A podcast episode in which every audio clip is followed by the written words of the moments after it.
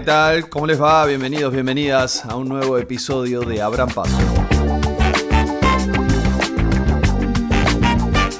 Tenemos muchos temas para conversar en, este, en esta entrega donde vamos a intentar adentrarnos en el mundo de los subterráneos de las conversaciones y de los acuerdos espurios que tienen que ver, en definitiva, con nuestro poder adquisitivo. Sobre todo si tenés autos y tratás de estacionar en algún lugar de la ciudad de Buenos Aires y de repente la grúa te lleva tu auto, te cobra muchísimo dinero.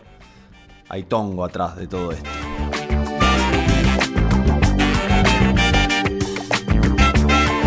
Vamos a ahondar desde ya en las conversaciones del ministro de Seguridad Marcelo de Alessandro, las conversaciones que habría tenido con Silvio Robles, el vocero del presidente de la Corte Suprema de Justicia, Horacio Rosati, y también con otros representantes, estamos hablando de directivos de la empresa que tenía a cargo el acarreo de los vehículos, tan solo tenía un canon de 50 mil pesos por mes. Eso no es nada, no es nada a lo largo del tiempo se fue subiendo el precio producto de la inflación, se fue actualizando lo que te cobran cada vez que la grúa te lleva el auto. Y sin embargo, ese canon nunca se actualizó.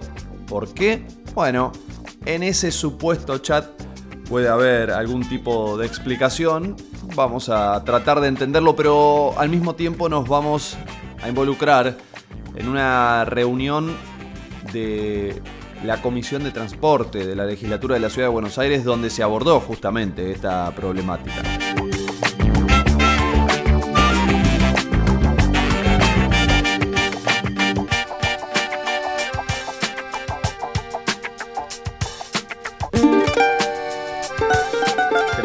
Dicen estos supuestos chats entre D'Alessandro y Violante? Marcelo Violante es el titular, el empresario que maneja Dakota, la concesionaria de las grúas y las playas de estacionamiento de Buenos Aires.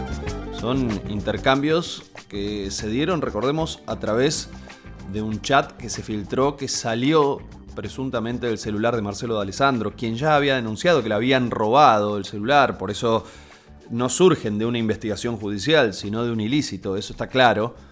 Al mismo tiempo, habla de temas de, interés general, por eso acá te lo estamos contando, esto es importante señalarlo, nada que tenga que ver con la vida personal del funcionario te vamos a contar acá porque no, no atiende a ninguna necesidad general, pero sí lo que él habla, Marcelo D'Alessandro, el ministro de Justicia y Seguridad de la Ciudad de Buenos Aires, con el titular de Dakota, la concesionaria de grúas y de playas de estacionamiento de la ciudad de Buenos Aires. Estas son conversaciones que se dieron entre 2019 y 2020. Dice, te las voy a leer porque no, no, no, no son audios. Dice Marcelo D'Alessandro. Buen día, teneme algo de paciencia que estoy con lo de la movilización. Y Marcelo Violante le responde, el titular de las grúas, el encargado de la empresa Acarreo. Necesito verte esta semana y de paso te llevo las 50k. Necesito verte por el chat que te mandé. ¿Hoy podés pasar? Le dice, le pregunta eh. Hola, otra conversación se da, ¿no? Esta, esta era anterior, otra. Dice, hola, ¿podés pasar? Hola, ¿te da para proponer negocios a Horacio? Sí, dice Alessandro. Ok, reunámonos la semana que viene, decime cuándo. Hola Marce, tengo que verte por negocios, le dice nuevamente. Son chats que se dan eh, en distintos momentos. Eh, después le dice también Marcelo Violante, eh, esto es el 11 de julio de 2019. No pude juntar todo, te juro que antes de fin de mes te integro el 100%. Ahora tengo 60 verdes, le dice. Y te traje los 50 de Claudio que hace rato no te mandaba. Pero se ve todo abierto en los sobres. ¿Qué hago? Dáselo, dice D'Alessandro. Uno no sabe bien a quién. Son dos sobres abiertos de 30 verdes cada uno y las 50 lucas están descubiertas. ¿Se las doy así? Pregunta Violante. Sí, dice D'Alessandro. ¿Me matás? Ja, ja, ja. ¿Cuándo es? Cuando es así, avísame, dice. ¿Es de tu absoluta confianza? Le pregunta, se ve que hay una persona, un intermedio. Las 50 lucas son argentinas, le, dice Violante. Espero que tu hija esté bien. Bueno, allí también hay otro hecho grave porque Silvia Magdalani le envía una serie de, información que tiene que ver con una movilización que se había llevado adelante, donde le eh, envía fotografías de los movimientos sociales que se estaban manifestando, que se estaban este, organizando en ese momento en Liniers, en el marco de, esto que tiene que ver con la marcha de San Cayetano. Después declaró en su momento Marcelo de Alessandro, vamos a ver si podemos escuchar algunos de sus descargos, en los cuales él dice que, que bueno, que eso en realidad tiene que ver con, con un operativo antisaqueo que se estaba dando en ese momento. Habrá que ver hasta dónde llega desde ya, pero a mí me parece que el caso de, Dakota y de Violante que te estábamos contando recién, de, este, de esta persona, que tiene a cargo la concesión de las grúas y del acarreo, Marcelo Violante, eh, ya da cuenta de posibles dádivas, ¿no? de retornos que se generan eh, en relación a esta concesión que era profundamente irregular. Ya te decía, a comienzo de este siglo, de 2000, ese acarreo cobraba 50 lucas por mes. Hoy, casi 20, 20 y pico años después, sigue cobrando lo mismo y el precio del acarreo, por supuesto que se fue actualizando. Por lo tanto, allí hay eh, un tongo que es increíble. No, no, no, se configura como prueba este chat, porque hasta ahora no, no, está comprobado, pero de todas maneras habla claramente de un vínculo y de una relación que, que se torna por lo menos, por lo menos turbia.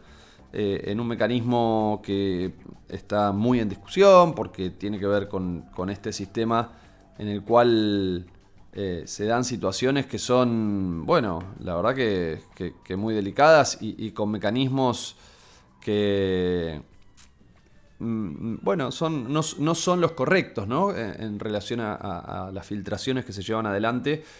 Pero de todas maneras eh, estamos frente a una, a una situación que es por demás irregular.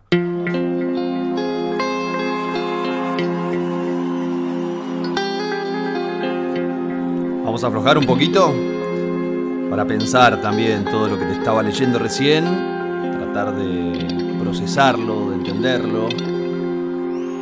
Suena inocente, suena la Delio Valdés junto a Karina, la princesita, aquí en el aire de Radio Frecuencia Cero. Inocente,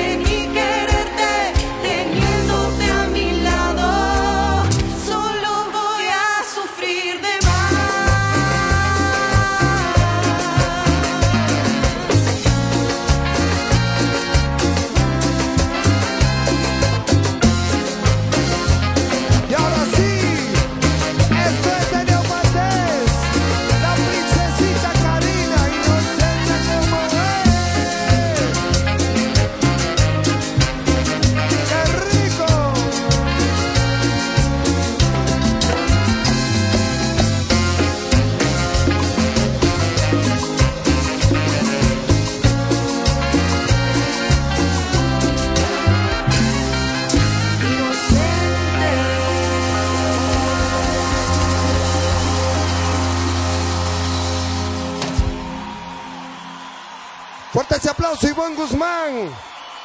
La princesita Karina. Un placer enorme y no me quiero ir sin decir que admiro con todo mi corazón a esta banda hermosa.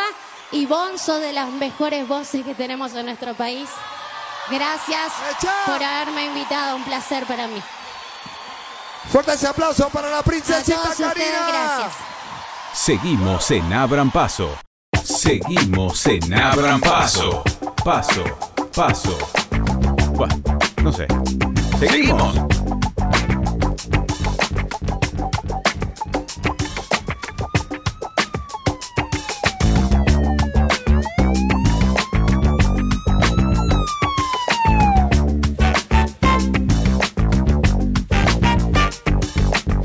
Arrancamos. Dale. Vamos a dar inicio entonces a esta reunión conjunta de la Comisión de Tránsito y Transporte y la Comisión de Justicia para tratar el expediente número 2658J2021. Estamos repasando Eh, una reunión que sucedió el 19 de abril de este año, de 2022. Allí se trató el expediente que mencionaba recién el presidente de la comisión, referido a la modificación de los plazos en el procedimiento para la disposición de vehículos acarreados retenidos. Bueno, de la Comisión de Tránsito y Transporte se encuentra de manera virtual Rebeca Fleitas, presencial Paula Miqueloto, Jimena Villafruela, Daniel del Sol, María Patricia Vicchi, Claudio Romero, Juan, eh, Claudio Ferreño, perdón, eh, Juan Pablo Madarelli y quien les habla Matías López. Y ahora le voy a pasar la palabra a Inés Parri, presidenta de la Comisión de Justicia, para que verifique el quórum. Así, asimismo, por la Comisión de Justicia se encuentran presentes Maya Dyer, eh, Jimena Villafruela, Claudio Romero, Sol Méndez, Esteban Garrido de manera virtual, em, Paola Michelotto, Marilu Estebarena, eh, Lucía Cámpora, Claudia Neira y yo, Inés Parri. Bueno, dado que contamos con quórum en las dos comisiones, eh, vamos a darle la palabra al director general del Cuerpo de Agentes de Tránsito, Leandro eh, Ricciardi, que nos va a presentar eh, la ley que vamos a, tratar. La idea es, es escucharlo, después abrir preguntas y bueno, que después debatamos un poco las cuestiones. Gracias.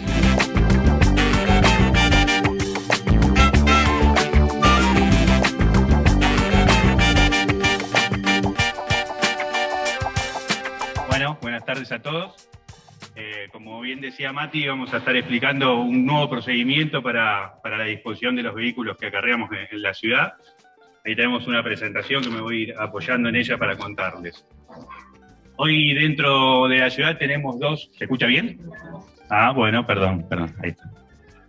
Ahí está, gracias. Dentro de la ciudad tenemos dos leyes eh, con respecto a, a la disposición de los vehículos acarreados y, y- y retenidos, una que aplica a los autos y otra que aplica a los motovehículos. Como ven bien en, el slide, hoy en los vehículos aplica la ley 6353, eh, que una vez acarreado el vehículo, a los 15 días lo que hacemos es, eh, eh, mandamos una primer notificación. Luego, luego de esa primera notificación esperamos otros 15 días y enviamos una segunda notificación, esperando nuevamente unos 15 días para que el vehículo ya pase a, ser considerado dentro del procedimiento de la ley 342, que es la de abandonados. En cambio, para las motos, eh, lo que tenemos es 10 días para, labrar una, para lanzar esa notificación que les hablaba antes, en el caso de que la moto no haya sido eh, retenida en el momento al titular. Luego de, de esos 10 días de notificación, esperamos 60 días para poder eh, introducir al, al motovehículo la ley de abandonados 342 y eh, posterior eh, compactación. Antes de pasar a la próxima slide, acá lo más importante aclarar es que el 99% de los vehículos que acarrea la ciudad se retiran a los 7 días. Entonces, un poco lo que queremos cambiar y apuntar es ese, a, un, por ciento restante, que es el que nos queda y, pasan a ser y pasan al proceso de auto abandonado o moto abandonado. Eh, objetivos principales, como decía, replicar y unificar lo dispuesto por la normativa, que las dos leyes y los dos tipos de vehículos tengan los mismos plazos, que sea el mismo procedi- procedimiento, hacerlo mucho más ágil, mucho más transparente, eh, mucho más transparente, y, que los dos tengan la misma forma de notificación. Y también lo que buscamos es resolver el problema de estos vehículos, este 1% que va arrastrando y se va generando en las playas de acarreo que tenemos de la ciudad y que, eh, y- que genera contaminación, eh, los vehículos generan contaminación y se van deteriorando mismo dentro de nuestras playas de acarreo. Bueno, eh, como les decía, lo que buscamos es unificar los, procedimientos para hacerlo más rápido, más ágil y más transparente. La idea es que transcurridos los 10 días para todo tipo de vehículos, notifiquemos, como le contábamos antes, esperemos esos 15, eh, 15 días hábiles y darle, incorporarle a esta ley, que, esto es muy bueno, eh, la posibilidad de al titular del vehículo eh, eh, presentarse y, y presentarle a pedir una prórroga, sea por 10 días o si tiene algún, alguna situación compleja para realizar, que a veces pasa, alguna sucesión o lo que sea, darle el tiempo estipulado a la persona para que pueda resolver esa situación, obviamente sin que, sin que el vehículo sea, sea compactado. Eso es básicamente la ley, después como, en los casos anteriores iniciaríamos el proceso de compactación, de descontaminación que se hace históricamente, que se hizo siempre en la ciudad en cualquier vehículo, que antes de compactarlo se le retiran los fluidos líquidos y todo lo que, lo que sabemos. Eh, una, la IMASI, que quizá no incorporamos ahí, la realidad es que de todos los vehículos que acarreamos, muchos de los vehículos que acarreamos en la ciudad tienen relación a los controles de alcoholemia que hacemos todas las noches. Nosotros tenemos un caudal importante, 30, 30 vehículos por día, prácticamente todas las noches acarreamos en la ciudad. Eh, muchos y otros son de los vehículos que están estacionados. La realidad es que tenemos eh, muy pocos son los vehículos que pasan a, ser eh, compactados y muy pocos son los que tienen algún tipo de reclamo. Hay dos tipos de reclamo. Primero el administrativo, que generalmente la ciudad re- resuelve, y después aproximadamente menos de uno, un 0,8% pasan a, tener algún tema judicial y terminan en un reclamo judicial del, caudal grande que es aproximadamente eh, casi 380 mil vehículos que tenemos, por ejemplo, entre 2019, 2020 y 2020 y 2021. Así que el número de, vehículos, como les decía antes, es un, un- un 1% y, y la realidad que termina con algún tema judicial eh, es por debajo del, del 1%. La verdad que lo escucho a este funcionario y no puedo dejar de pensar eh, en. ¿Se acuerdan? De Bombita en Relatos Salvajes. ¿Qué tal? Buen día. Buen día. Eh, mira, me hicieron esta multa. Eh, yo ya pagué el acarreo, pero hay un error porque el, el cordón estaba despintado. ¿Me permite? Sí. Son 560 pesos. Mira, yo estoy un poco nervioso, así que te pido que por favor me escuches. Sí. El cordón estaba sin pintar. Yo creo que deberías mandar a alguien a la dirección de donde me levantaron el auto para verificar que tengo razón.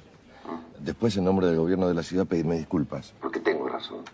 Devolverme la plata del acarreo e indemnizarme por todo este tiempo que me están haciendo perder. El acta de infracción dice que el auto estaba mal estacionado. Ah, Y eso se considera prueba suficiente. Mm. La multa son 560 pesos que usted tiene que abonar sí o sí. Si no paga, empiezan a correr los intereses. ¿Vos me estás escuchando? Prueba suficiente las pelotas. Te estoy diciendo que el cordón estaba sin pintar. Primero, le voy a pedir que no me insulte, porque yo estoy trabajando. Segundo, usted debería informarse sobre cómo funciona la ley. Que desconozca las normas no implica que esté exento de pagar las consecuencias por incumplirlas. Usted mañana mata a alguien y después dice, no, no sabía que no se podía matar. Va preso. Está bien, por ahí nadie se lo explicó. Pero va preso igual. ¿Se entiende? Este ejemplo que acabas de dar es bastante desacertado. Con ese criterio yo tendría que saber de memoria cuáles son las calles en las que se puede estacionar y en las que no se puede estacionar, independientemente de que estén bien o mal señalizadas. Exacto.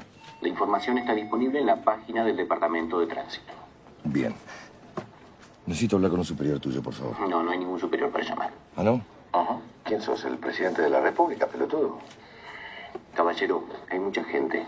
Si usted no quiere pagar, por favor déjeme seguir atendiendo. ¿Qué se siente ser un chorro? Decime, contame. Seguridad, cabina 7. Llamás a seguridad.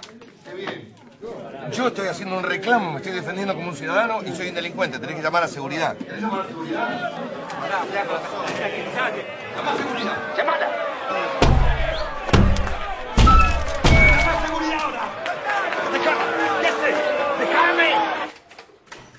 Tengo que pagar primero y discutir después. Exactamente.